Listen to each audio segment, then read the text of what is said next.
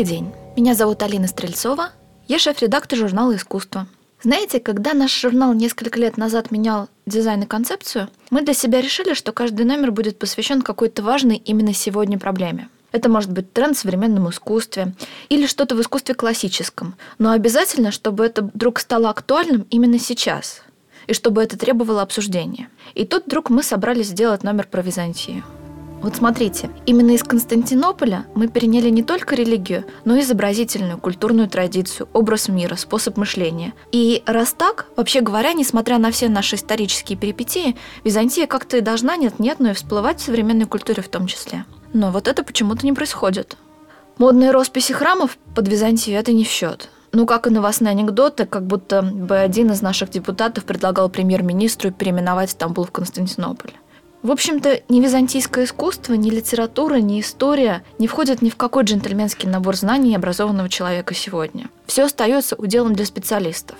Но как такое может быть? Вот, собственно, это и был наш вопрос, с которым мы стартовали в этом проекте. Но историческую подоплеку нам пересказал Алексей Лидов. Это академик Российской академии художеств, знаток и исследователь Византии. Самая очевидная здесь часть – это разграбление Византии крестоносцами. Действительно, средневековые путешественники, в том числе наши, когда приезжали в Константинополь, захлебывались слезами восторга. Да и было от чего. Современный Стамбул – это убогая деревня по сравнению с великолепием Царьграда. Но все закончилось четвертым крестовым походом. Разграбив христианскую столицу, Европа испытывала огромный комплекс вины. Сам Папа Римский назвал ли латинских рыцарей псами и отлучил от церкви. Однако, в качестве попытки самооправдания возникло представление о Византии как о коварной и подлой стране, которую следовало покарать. Так всем было жить проще. В таком случае военный поход был справедливым. Это вроде бы всем известно, но это оказалось не самым важным именно для нашего времени. Во всем оказались виноваты французские просветители.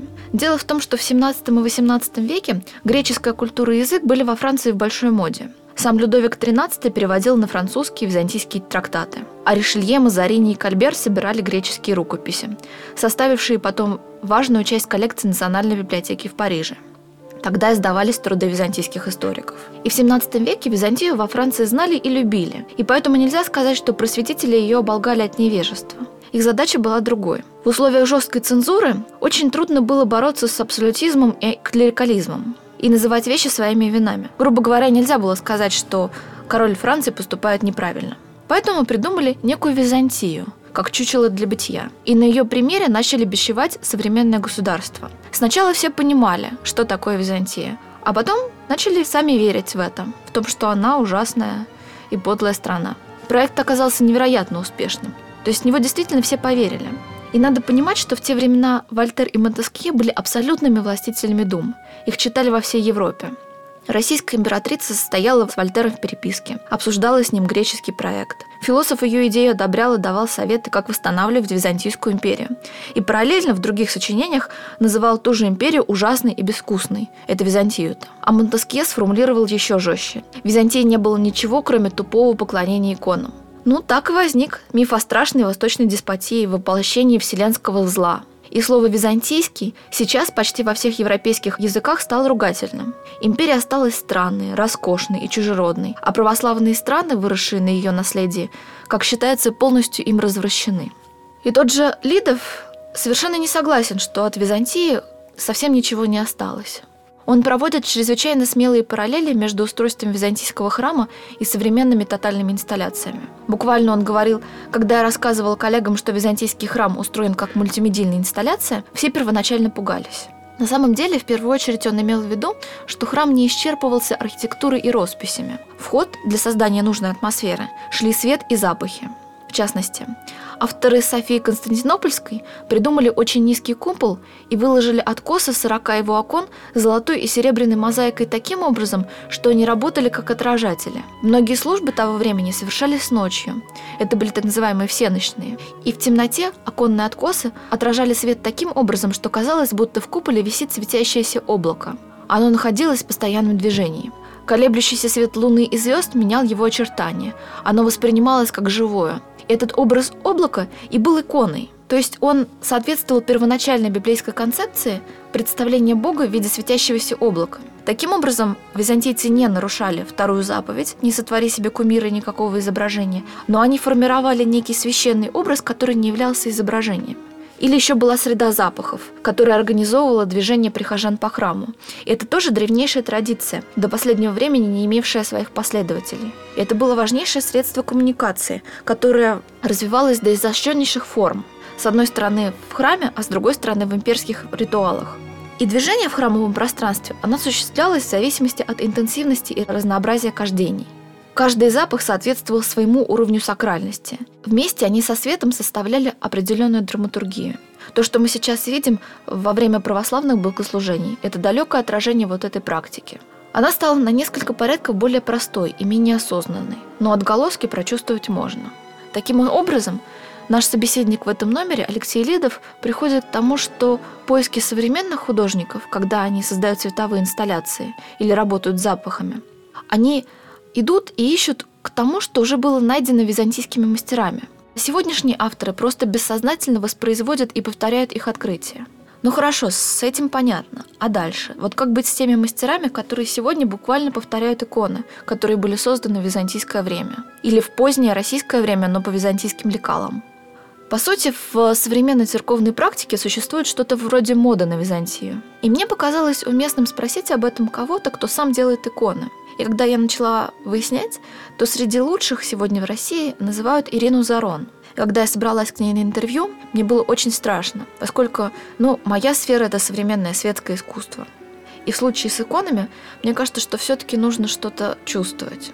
То есть вот эти вопросы личного чувства, религиозного чувства, они находятся как-то вне искусствоведческой компетенции. В общем, я очень боялась, что вот приду к иконописцу, а его работа для меня окажется пустым звуком и я буду что-нибудь вежливо мямлить, потому что некуда деваться. Но, в общем, я зря боялась. А Ирина Зарон рассказала, что да, мода на Византии есть. И есть она потому, что те люди, которые жертвуют деньги на храм, и не только им, но и зачастую самому священнику, хочется не осрамиться перед коллегами. Вот они посмотрят и скажут, ну что у тебя все так скромненько. А Византия, да, это беспроигрышный вариант. Это богато, это роскошно, есть чем похвастаться.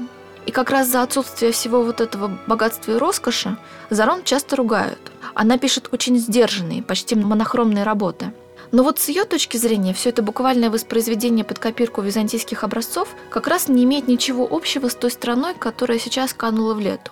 Мы ее не знаем, мы не помним, чем она жила, мы не умеем чувствовать то же самое, что ее художники – ну а попытка механически воспроизвести вот то утраченное мировоззрение, это значит создавать мертвое искусство. Но византийское это было живым.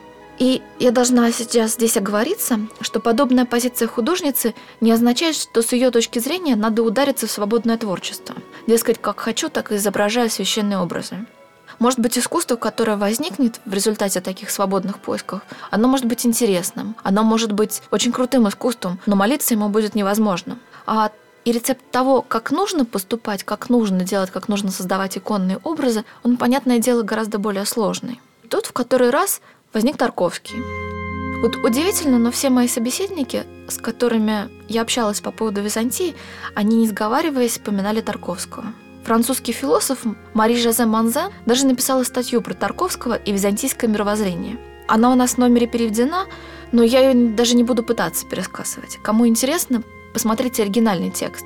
Но общая суть всех разговоров о Тарковском и Византии состоит в том, что Тарковский рисует этот мир таким, как будто он не является окончательной реальностью, как будто этот мир лишь посредник между нами и каким-то другим миром. Все эти его окна, зеркала, отражения в воде, дверные проемы, за которыми вдали видится свет. Понятно, что все это очень субъективные мнения и плохо формализуемые вещи, но меня поразила вот эта повторяемость. И тут, конечно, следует вспомнить, что Павел Флорянский писал о различиях между византийской и с ее подачи русской иконой и западной картиной. Если на Западе картина, то это окно в пейзаж. Это сформулировал еще Альберти. А Византия же, как писал Флоренский, это тоже своего рода окно, но только не в нашу простую обыденную реальность, а в другой горный мир. То есть икона – это образ-посредник между нашим миром и миром божественным. И что-то очень похожее пытались повторять все мои собеседники о Тарковском, разными словами, но по сути то же самое. С точки зрения Лидова, вообще лучшие произведения русской культуры – это те, где как раз наша реальность воспринимается как неокончательная, как преддверие какой-то иной. Он, например, сравнивал Достоевского, где, по его словам, именно так и обстоит дело, и французский и английский реализм, который препарирует наш вещественный мир, и за его пределами не остается ничего. Из всех этих слов получается, что главное, что восприняла русская культура от Византии, это как раз такое отношение к видимому миру и как следствие к изображению. И тут я бы еще вспомнила, как крупнейший знаток византийской культуры Сергей Аверинцев однажды заметил, что различия между цивилизациями проистекают скорее из сферы изобразительного, чем из политики или религиозной догматики. И мы, как представители русской культуры, уникальны в этом мире тем, что считаем красивым или уродливым. И по итогам работы над византийским проектом у меня осталось ощущение, что нашим современным художникам совсем не обязательно помнить про находки греческих мастеров, потому что Византия – это наше подсознательное. Спасибо за внимание. С вами была Алина Стрельцова и журнал «Искусство». Мы будем рады вашим вопросам, замечаниям, комментариям. Присылайте их на адрес подкаст собака искусство инфо.ру. Это наш официальный ящик и наш официальный сайт искусство инфо.ру. Там вы найдете все наши контакты. Спасибо.